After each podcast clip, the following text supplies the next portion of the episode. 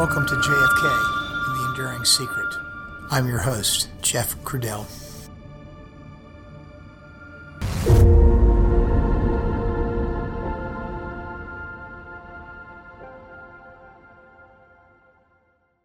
Hello, everyone, and welcome back to the podcast. Today's episode is episode 93. Think back a little bit. We've been wandering around in the autopsy for maybe 25 or 30 episodes now, and to be honest with you, I'm getting fatigued with the topic. I said it before to you, and I knew this would be the case. But the truth is, I knew this would be one of the most important, if not the most important elements to address when developing this podcast and telling the story of the JFK assassination. I also knew how complicated it was and how fraught with secrecy, misinformation, and errors. Errors that had come with the passage of time and the coincident silence, as well as the lies that accrue after narratives are deliberately formulated and changed for whatever reason, and then repeated over and over and over again during that same time frame. In short, it was like entering a maze. I wasn't sure that if we entered that maze that we'd ever get out of it. Well, the answer is we will get out of it eventually. But not quite yet because there's still some unfinished business. I'm not promising any more exactly when we're leaving this topic because to get to the other end of this maze, like I said, we still have to cover a few more important matters. At the end of the last episode, you heard the one private researcher, David Lifton, the one that did the trailblazing work around the idea that President Kennedy's body was snatched and placed into an alternative casket, and then at some point the body itself was subjected to some form of surgery or alteration prior to the actual autopsy taking place. And these facts could only have been perpetrated by an element of our government because President Kennedy's body was only in the hands of the government during the critical time frames that are in question. The real issue here is that there is no clear, hard evidence of specific actions specific actions, that is, to alter the body. No one testified that they did that, or that they watched it occur, or that they even heard that it had occurred. Again, no one testified that it actually happened. Well, that's not quite true, but I'll get to that soon enough. There are still a handful of highly credible witnesses that we have to hear from, and a few stories in between as well. Well, that are facts which are clearly stranger than fiction. The first of those witnesses is the primary subject of today's episode, and actually the subject of a series of episodes that we will now undertake. The witness is James Jenkins. Of all the men present that night, James Jenkins was clearly one of the most credible and capable, and outside of the doctors themselves, he was one of the men who saw the most and did the most during the course of the autopsy. He was one of the few who, afterward, truly went out of his way to avoid the limelight of the assassination story. First, because he was a good military man, and he followed orders, and he was genuinely worried that not following them would result in the court martial that the military had so clearly laid out for those who dared talk about it. We know from our previous episodes that those secrecy orders eventually expired and were officially lifted around the 1978 timeframe, right around the time that the House Select Committee on Assassinations began its investigation. Slowly, over time, many of the witnesses began to open up about what happened. That is, about what really happened and what took place that night at Bethesda. Jenkins was like a crustacean. Hiding from prey deep underwater, this kind, soft, gentle man would occasionally leave the protective bubble that he had made for himself, that bubble that shielded him in his own life from really the dangers that were certainly inherent in being a central character in this part of the passion play that was the JFK assassination.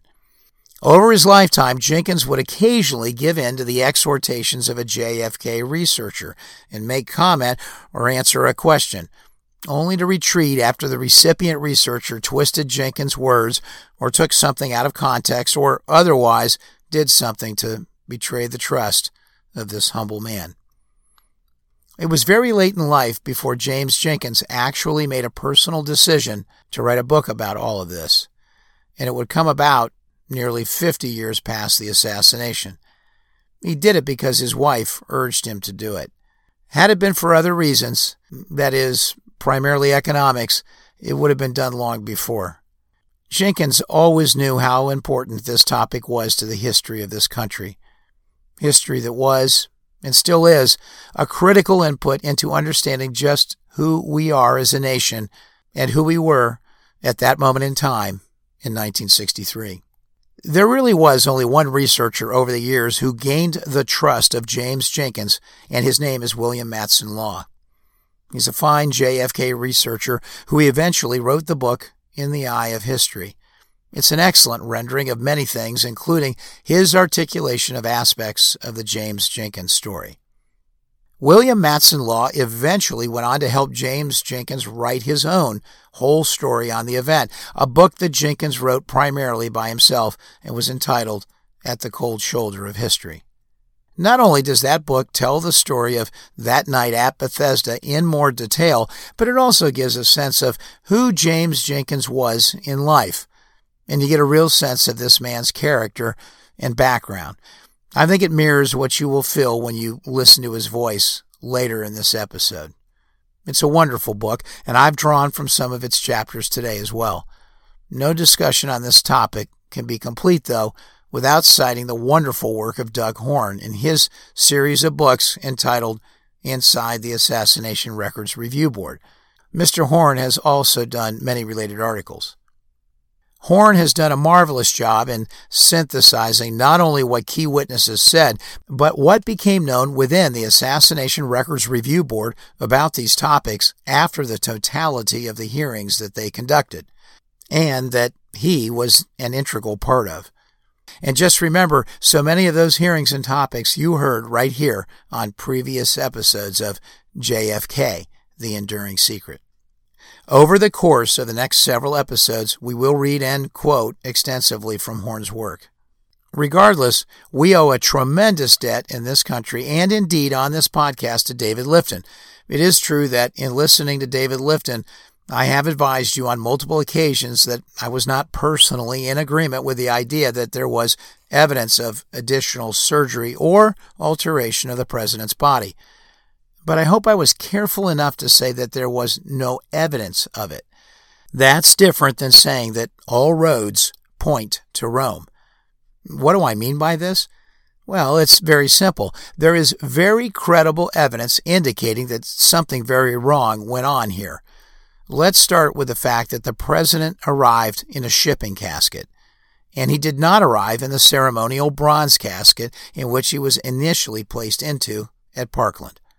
The evidence to me is clear that this happened. Why would the government do that? Maybe if it was for some good reason, perhaps security concerns around the body, then why haven't they admitted to that? Look, it might have been an odd admission in retrospect, as the idea of someone desecrating the president's body in the aftermath was, well, let's face it, highly unlikely. But the point is that when the president showed up in an alternative casket, it doesn't take a rocket scientist to figure out that something more was going on. Period. In my opinion, that is unequivocally the case. So let me restate and be very clear. The conspiracy theorists believe that the body was snatched at some point, then placed in a regular shipping casket, and at still another point, additional procedures were applied to President Kennedy's body in order to obscure the forensic evidence and to ensure that there was only one conclusion that could come from what was left. And that conclusion would have to be that there was a lone gunman firing from somewhere up around the sixth floor of the school book depository, and therefore it was reaffirmation that Lee Harvey Oswald was the lone gunman and the lone assassin of JFK. Let me be clear here. I think there is clear evidence that the president did arrive in a plain shipping casket. And that is the focus of today's episode and several episodes that continue this wander into the topic. Where the problems start and end is that there is no real credible evidence that surgical alterations took place. You will hear some testimony from other witnesses, from others besides James Jenkins, that might support that theory. That is, that there was some sort of surgery applied to the head. Jenkins will tell you that he was there with the body most of the time, and he saw no such evidence of that. At least not while he was there. There are some gaps in time, though, and we will address them. You'll hear another witness today in some of the audio. Hubert Clark was a member of the original honor guard that was assigned to carry the casket and deliver it from Air Force One to Bethesda. From him, you will hear the astonishing fact that the entire honor guard shortly after that night at Bethesda, well, every one of them got new orders and were, out of the blue, suddenly shipped out to various locations across the globe, scattered to the wind with the obvious implication that they would not get a chance to talk amongst each other about what they had experienced and seen that night at Bethesda or what any of them could potentially have suspected. Statistically, what were the chances that those men might all randomly be reassigned right at the moment just after this frighteningly sober event occurred and gotten orders prior to the scheduled termination of each of their existing current assignments to go halfway around the globe? If you're a betting man, you can see what the odds are here. This might be the one that you would concede and conclude, like I have, that something was rotten in Denmark on that one. Well, there is lots more to come here about the shipping casket and more to hear directly from James Jenkins and Hubert Clark on the goings on that night. But we must understand that the more from Jenkins is, well, precious more. He gave up very little to the public in 50 years. And in 2013, the year that marked the 50th anniversary of the JFK assassination, he would finally decide to be more in the public and attend the JFK Lancer Conference, a popular conference for those seeking the truth about the JFK assassination. That would be a start of a trail of evidence from James Jenkins that would eventually lead to what you are going to hear today. So, without further ado, let's listen to episode 93 of JFK The Enduring Secret.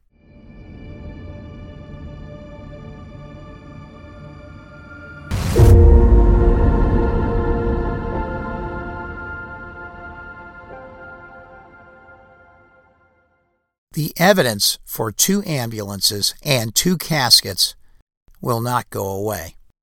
Military chatter aboard Air Force One made repeated reference to the need for a forklift to be brought to the right front of the plane, where the First Lady would depart. But Mrs. Kennedy left the plane with everyone else from the left rear.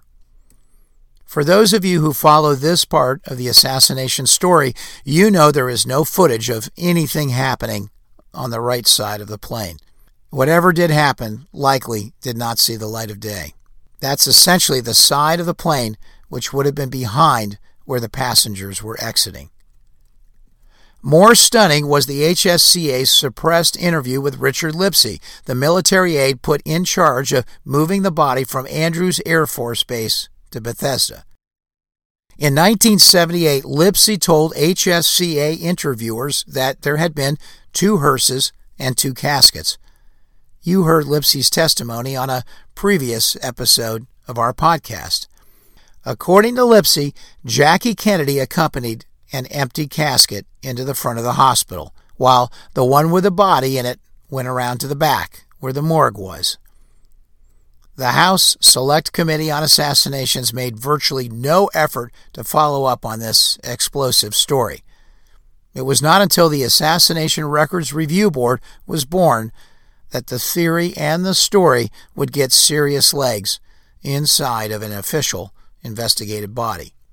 Well, the years continued to go by, and it was now Thursday, November 21st, 2013, and Doug Horne noticed a tall, reserved, dignified, and almost shy man standing in the lobby of the Adolphus Hotel in Dallas, where the JFK Lancer Conference was being held to commemorate the 50th anniversary of JFK's assassination.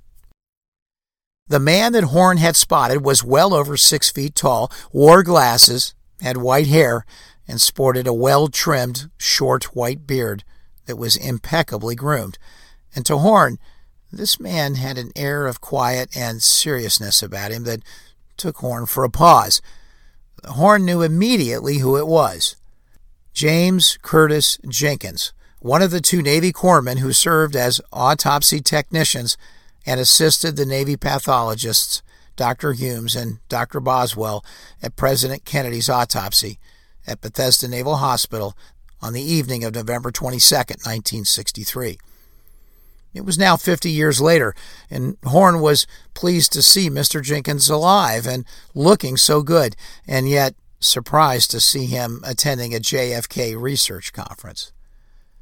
Horne introduced himself and found that he was attending the conference with William Matson Law, one of the very few people in the JFK research community that James Jenkins trusts.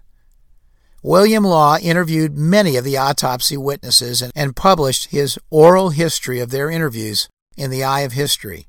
James Jenkins had a reputation for being reticent to discuss the JFK autopsy, and with good reason.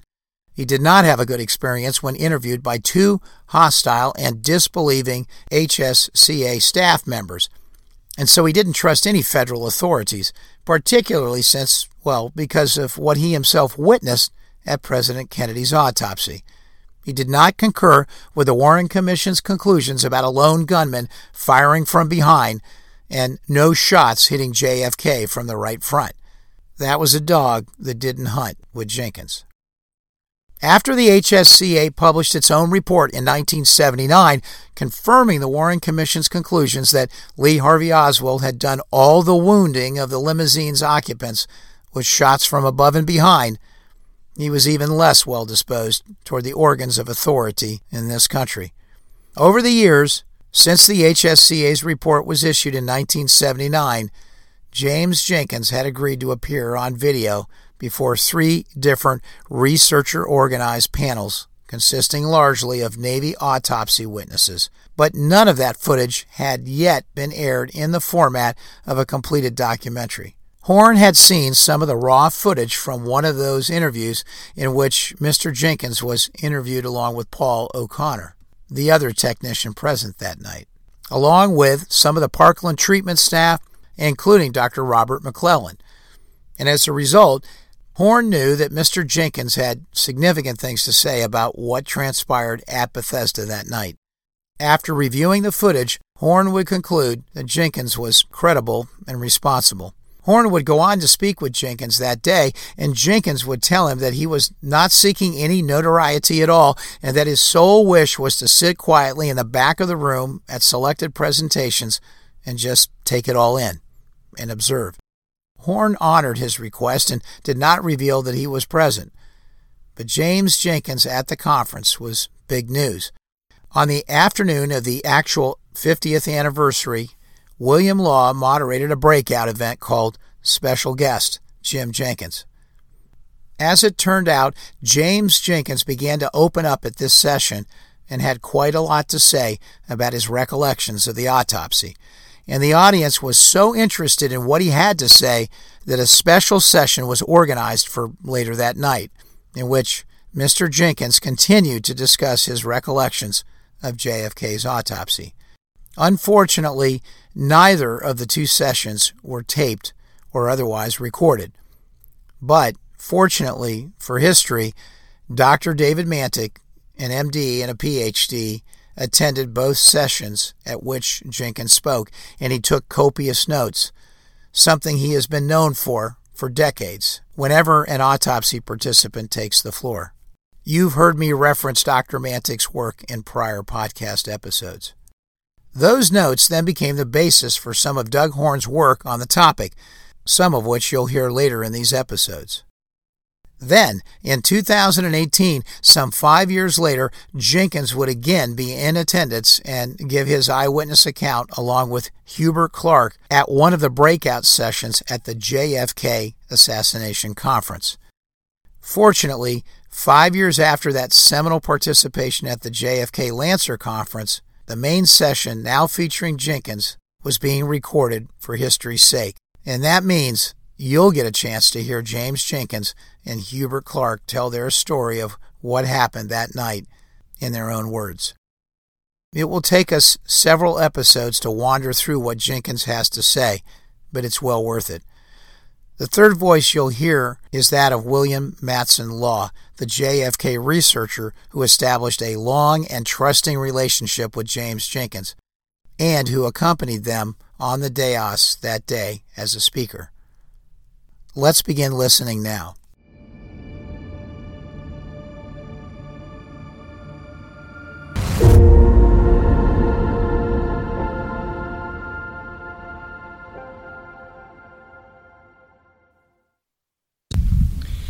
The uh, name of this presentation is What Really Happened at the Autopsy. So tell us, Jim, what really happened? No. Let Hubie. Tell your story. Before I, before I start, I would just like to acknowledge all the veterans in the room. I still have it. And for those of you that have bone spurs, we'll save that for another day. but on this uh, auspicious occasion, as William has stated to you, the first time I met William and Phil Singer, who collaborated together to bring us together after 51 years of not having spoken to any of the other members of the casket team, uh, my whole outlook on this Kennedy assassination was birthed to me by the government. I believed everything that the government had told us. And just so you know, that in my time in Washington, I probably have buried at least 350 individuals at Arlington National Cemetery. And for the most part, or being more specific, President Kennedy was my last funeral. And the very next day after we buried President Kennedy, I was awakened at 5:30 in the morning and was told to pack up. You're leaving. And I stated, Well, it's not my time yet. They said, No, you're out of here. Unbeknownst to me at the time was that the other members of the casket team were also awakened at that same hour and was told to pack up. I got shipped off to Europe. Others got shipped off to Asia. Others went to Africa. Others went, others went to Four Winds around the world. And it wasn't until these gentlemen brought us together after 51 years. And that's where the story begins. Because what we believed at the time that had taken place at Andrews Air Force Base, at Bethesda Naval Hospital, at the White House, at St. Matthew's Cathedral, and then to Arlington National Cemetery really didn't happen the way the government had told the American people and told us at the same time. And that's why when William asked me to do this book with him, the name of the book is Betrayal. And if you purchase it along with Jim's book, you will receive a autographed photo of the casket team of the last journey up to the gravesite of President John F. Kennedy. That's part of the carrot, so to speak. But as William stated, the way this odyssey happened, it started at Andrews Air Force Base when we were told that there were two teams, that our responsibility was to remove the remains from the elevated truck when it came down. And as you remember in the photos that you observed, as we proceeded to take the remains off the elevated truck, we were mugged literally by Secret Service agents, by FBI agents, and it wasn't until 51 years later that we understood why.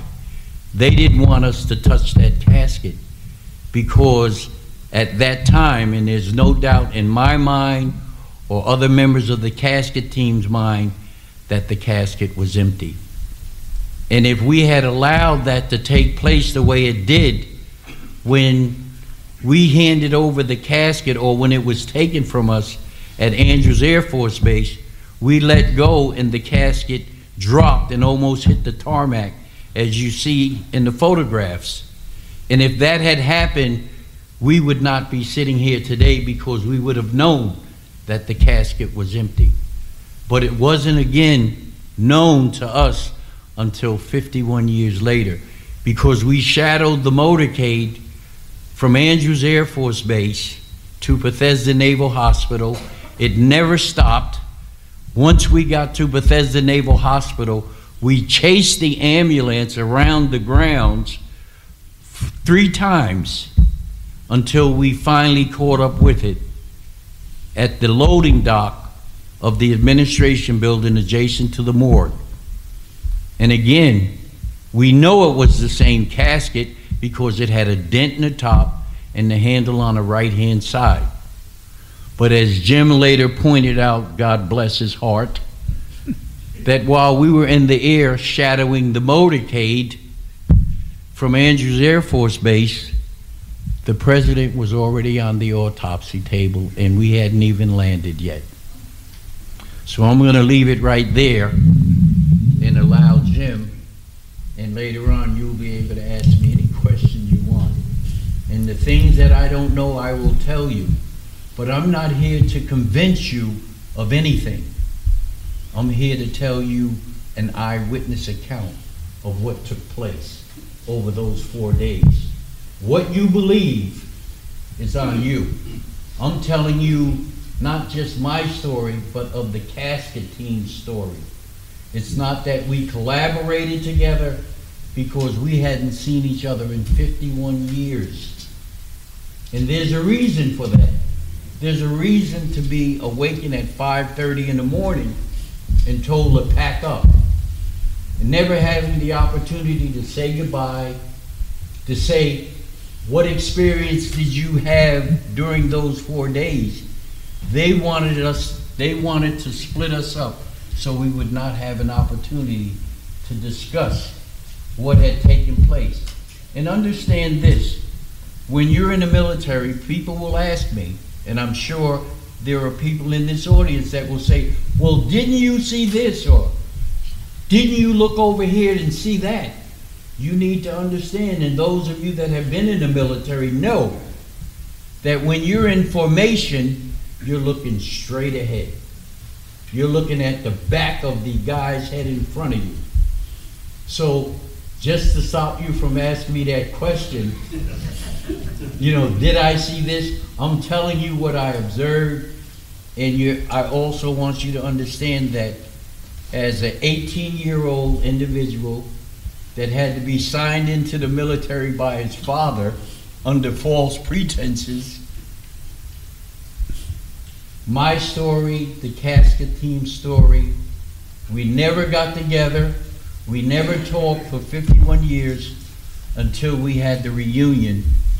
And that's when Jim shattered our dream of what we thought was our service to the country and to our commander in chief.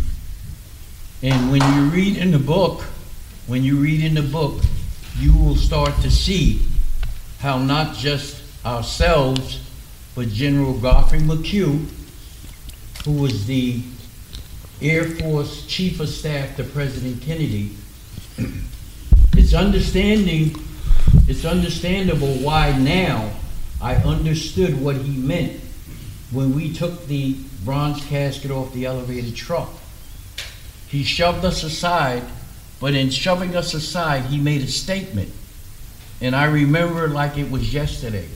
His statement was, This is my commander in chief, not that MF. This is my commander in chief. And I will explain to you during the Q&A what he meant by that. Jim? Okay, thank you.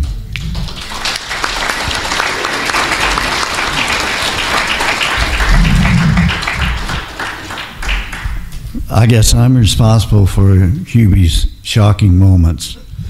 Uh, basically, I've, William and I recently uh, completed a book. Uh, the book is my memories of what, pardon me, what I I um, participate in, what I actually did uh, at the autopsy. Uh, and I was one of two assistants. Uh, Paul O'Connor was was the other one, and Paul and I were called about 3:30 in the afternoon. Uh, we were told that the president had been assassinated, uh, had actually been shot, and that he had died, and that we were to report to the morgue because Paul and I had the duty uh, and prepare the morgue in case the president's body was sent to us for autopsy. Um, this was, at that time, it was just kind of a precautionary type thing. Uh, Paul and I went to the, the morgue. Uh, we opened the morgue, uh, went in somewhere between 3.30 and, and 4 o'clock. And we began to prepare for an autopsy, a routine autopsy, which, which we did every duty night.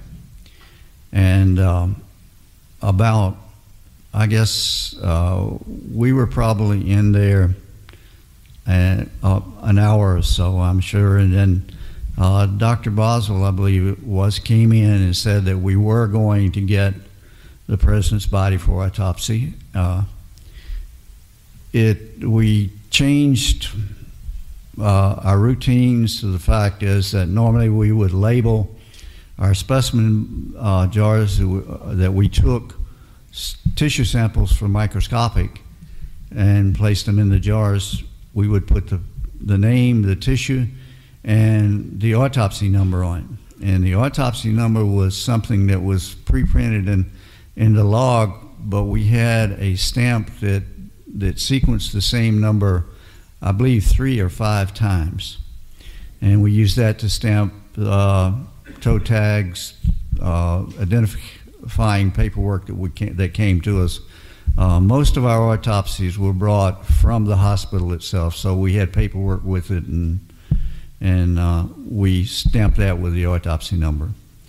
But we were told uh, to remove this, the labels with the names, uh, with the president's name on it, and only use the autopsy number for identification. We were also told not to log the body into the, the morgue log. Uh, this was unusual. Uh, in the military, everything is specific and it's actually done that way or you suffer consequences. And um, at, at, that point in time, uh, Paul and I uh, prepared for the autopsy. We we put out the instrumentation, uh, prepared the solutions and so forth. Uh, the what we call the bucket brain, our brain bucket.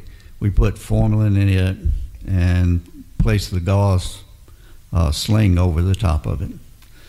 Um, approximately now, I would like to say this. I was in that morgue from 3 o'clock to approximately 8.30, 9 o'clock the next day. Um, I never looked at a clock. Uh, uh, what I had what, what I had to do was was fairly intense. Uh, I had to uh, listen to the pathologist. Uh, I had to do what they asked uh, and observe what they were doing.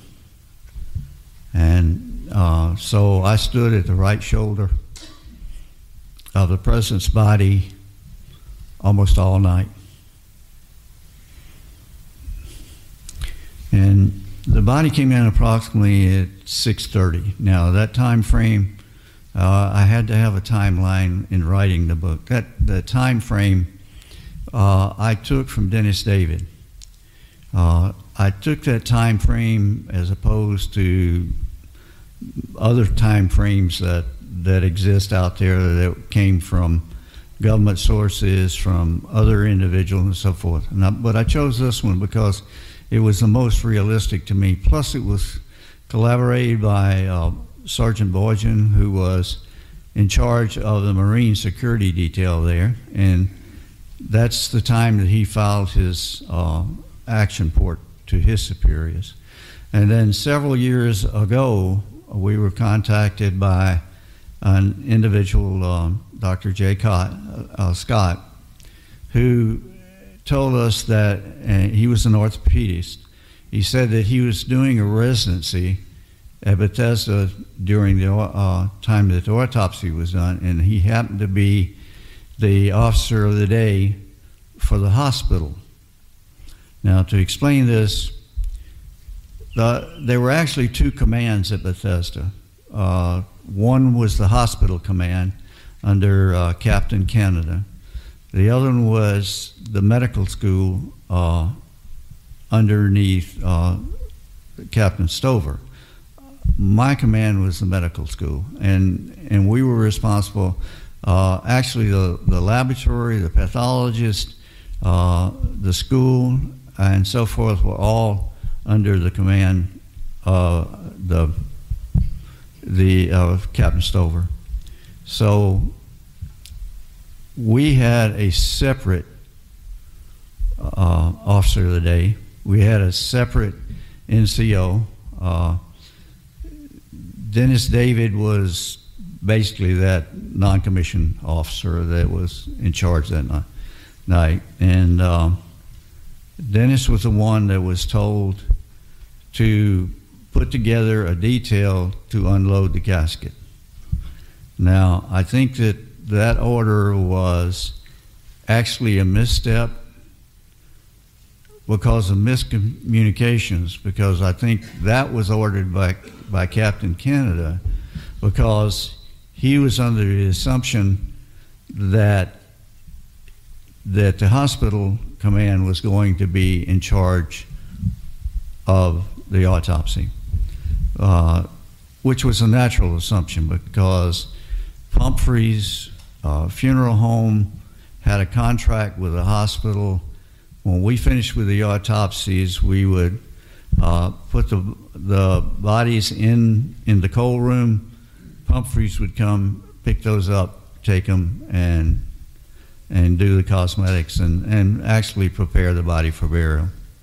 So I'm sure that, that Captain Canada just naturally assumed and was trying to be proactive with all of this. But anyway, the body itself came in uh, again around 630, 638, somewhere like that. Uh, the striking thing about it to me was the fact is that the casket that came, the body came in was so plain. It was, it was what we called a shipping casket or a transport casket.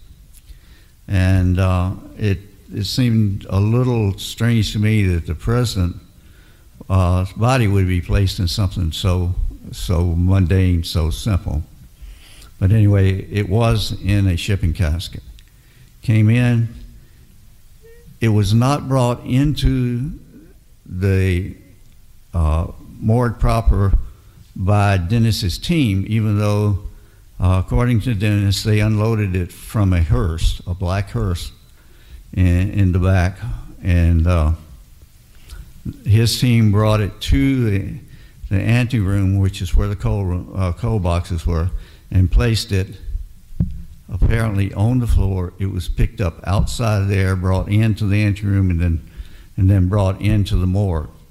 It was brought in by uh, individuals in dark suits, uh, a couple of uh, flag officers uh, were also accompanying. Flag officers are actually admirals or generals.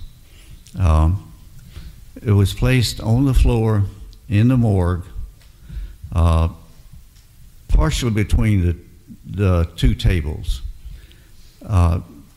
Paul went over, Paul and I started over, but then there were so many people there, and it was such a small pay. I, I, I stopped. I stayed at the, at the table. Paul went over, took the body, uh, helped remove the body from the casket. They brought it over and put it on the table in front of me. At that time, uh, Dr. Boswell uh, thanked everybody and asked them to leave. At that time, everyone left the, the morgue. And then Dr. Boswell told Paul and I, don't unwrap the body, don't let anyone in, and he left. And I just naturally assumed that he was going up to the to the laboratory, talk with Dr. Humes. They were going to, to come up with a plan, uh, what how they were going to do the autopsy. Uh, approximately 15, maybe 20 minutes later, uh, Dr. Boswell returned first. Uh, he came into the morgue. Uh, he motioned for me to come and help him. We removed the wrappings from the body, not the head. The head remained wrapped. We placed a sheet over the, the body uh, from his waist down. And then we began to do what, what we could consider the face sheet. The face sheet was nothing more than a military uh, form that had uh, drawings, the body drawings on it had uh, places for the weights, measurements. Uh, we placed the um, the wounds, the, surgical cut downs, uh, old wounds, the back wounds, uh, the appendix scars, and so forth on that sheet. Normally, uh, the assistant, the people who were assisting, which would have been Paul and myself that night, we would have actually looked for scars and so forth, and the pathologist, if they were involved in it, would write in uh, the results. Okay, this wasn't done that way. Dr. Boswell actually examined the body and dictated to me what to put in there. Now, uh, it's not nefarious that he did that. It was just because what he, I could see what he was doing. I, he, you know, I'm sure he just wanted the hands-on, and you know, because the responsibility that that he had was great, and he wanted to make sure that he actually accomplished it. But anyway, so we proceeded with that, when we were almost finished with it, Dr. Humes came back in and he had four flag officers following him. Uh, I didn't, at that time, I didn't know who these people were. Um, as they came into the morgue proper from the ante room, uh, the flag officers went into the gallery. And they came down to the end of the gallery and stood at the rail uh, adjacent to the autopsy table where I was and the body was. We'll pause here and continue listening to James Jenkins in episode 94.